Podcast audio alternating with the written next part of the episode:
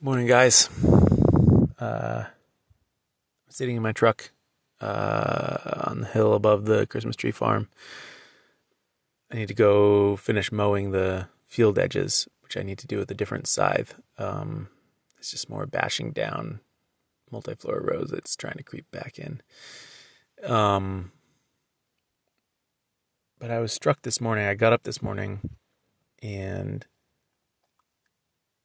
went for the first time in four months back to the back living room to write, which is where I had been set up to write um, pretty much since I started writing at Christmas. Um, but then I stopped because it's right beneath our guest room. And even the little sounds of me sitting down and clicking on the keyboard were enough to wake up my brother in law. so then I had been writing in the kitchen, um, which is okay, but not great. Uh, and and either way, yesterday I decided that I was just gonna I was gonna sort of tidy up some of the space. They aren't completely out of the space yet, but I I wanted to do some stuff to make it feel more welcoming to me, and um and and what I want to talk about is just how really simple small things can make a space feel ready for you to do some goal in. Um, you know so i folded the blankets that were at the top of the couch and put away the stack of books that was on the floor um, and watered the house plants and straightened the pictures on the walls. And and all of a sudden it was it was back probably 75% back to feeling how it used to feel. Um, and that feeling is tremendously helpful when I'm doing something like writing but it also makes me aware of how much the things we do in life are shaped by the opportunities created by the spaces that we have to do them in. And obviously, these spaces are going to be different for each of us, but just think about how having a space where you can carve spoons, even if it's your kitchen floor, makes a huge difference. Um, in my in our old house I would carve on the front porch. Like that was the only place that I it seemed okay for me to carve. Um and so everything I did was limited to doing it outside in certain types of weather. And then when we moved to this house, I was able to carve in the kitchen. And that's what I did honestly for years is I would carve in the kitchen. And then I slowly figured out different places carving in the woodshed, carving in the greenhouse, uh, where I could work. And now I have a shop. Um, and, and, um, all of these iterations have made me aware of how spaces, particularly spaces where they're dedicated to doing that thing, make that thing feel more readily available. This is not news to anyone who keeps their guitar out on a stand. You keep your guitar out, you're more likely to play guitar than if you keep it in a case in the closet. Um, but it's important to remember, particularly for those of us, and believe me, I've been there, who who have to make a space double in its purpose, right? You're carving in the kitchen. Um, as much as you can, try to set it up so that you have some sort of designated place that you always do it and can and have systems that help you do it efficiently because that will make you do it more often.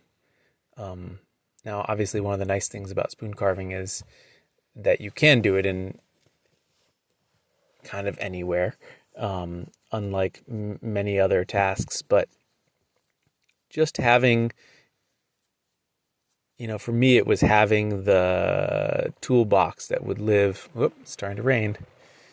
Having the toolbox that would live next to my chair in the kitchen, so that I could sit down and without having to go fetch anything, start carving. Having the broom and the dustpan that was right there. And one of the things that I am trying to be mindful of with my new shop is the tendency for unnecessary objects to kind of creep into the process. And so you'll end up with um,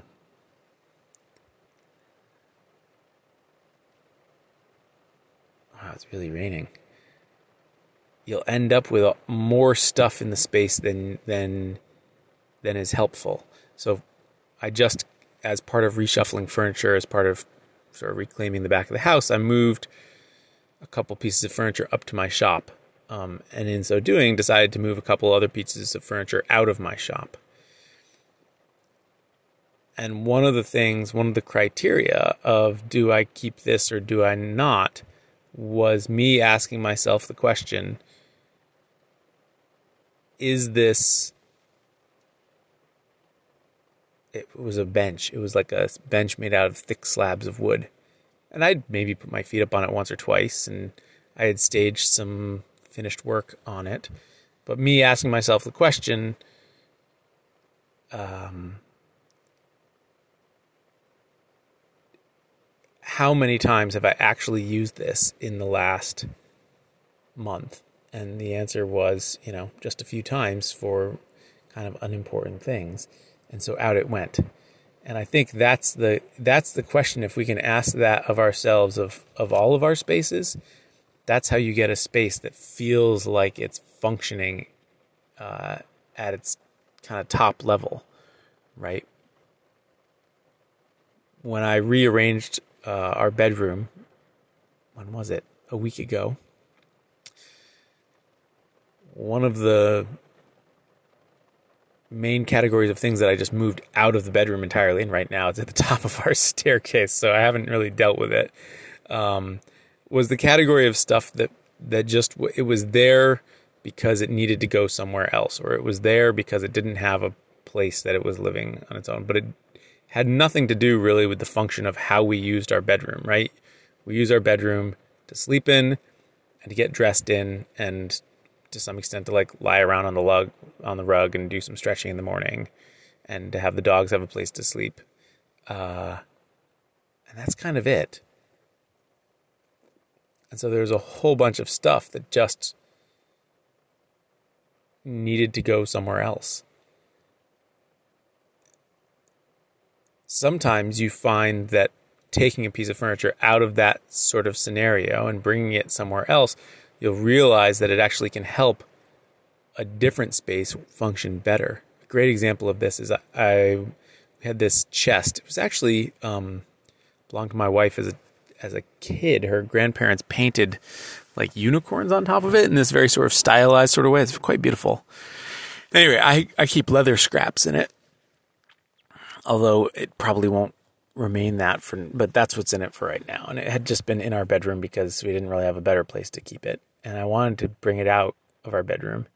And I thought, well, we could use it as a coffee table because we we're missing a coffee table right now. And we brought it down, but it, it wasn't right. And then my wife suggested that we swap it out with a bench that was in the back living room. In theory, a bench that you could like sit on to take off your boots, but honestly, like nobody ever sat on the bench that way. Turns out the bench makes a much better coffee table who knows if it'll stay that way? But this chest where the bench was actually makes the back living room function much better because it's wide enough to really be a comfortable seat. And you could imagine in the wintertime sitting on it to be kind of close to the wood stove. And it having a seat where it is means that the room functions much more as a circle where you have space for four or five people to sit around in a circle, whereas before there was a semicircle.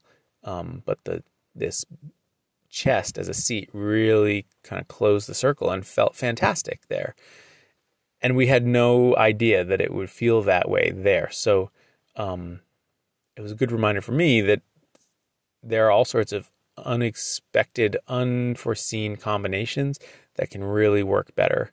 Um, and that's why shifting things around all the time and constantly asking yourself, does having this here further the function of what I want to do here is a, is the helpful question to ask. Um, and when it comes to creating a space for um, spoon carving, for me, I have been thinking through this process many, many times, and and keep thinking that I have it winnowed down, but but I don't necessarily. For instance, that one of the pieces of furniture that I brought up to the shed um, was a soft chair, and we'll see if it's we'll see if it's ends up being the right thing. It's kind of one of those IKEA sort of springy chairs that they tilt you back pretty far, but um, but it might still be good for carving. And what I found was if I'm sitting all day on a wooden chair, that my butt really hurts at the end of the day. I guess it should not be a surprise. Um, but I was thinking that if I had a soft chair up there in the shed, that maybe that would help. Um, and and that re- realization that it would be helpful for me to have a chair with a cushion uh, was news to me because because I think I had you know I usually sit in this yellow armchair in the kitchen and it's soft and I hadn't really thought it through. Um, but that had it was giving me that unintentional unrecognized benefit of being a little easier on my body. Um, and so I am still in the process always of trying to become more conscious conscious about what matters and what doesn't in my space. And then being ruthless about making the space tailored to the activity because that's what makes the activity possible.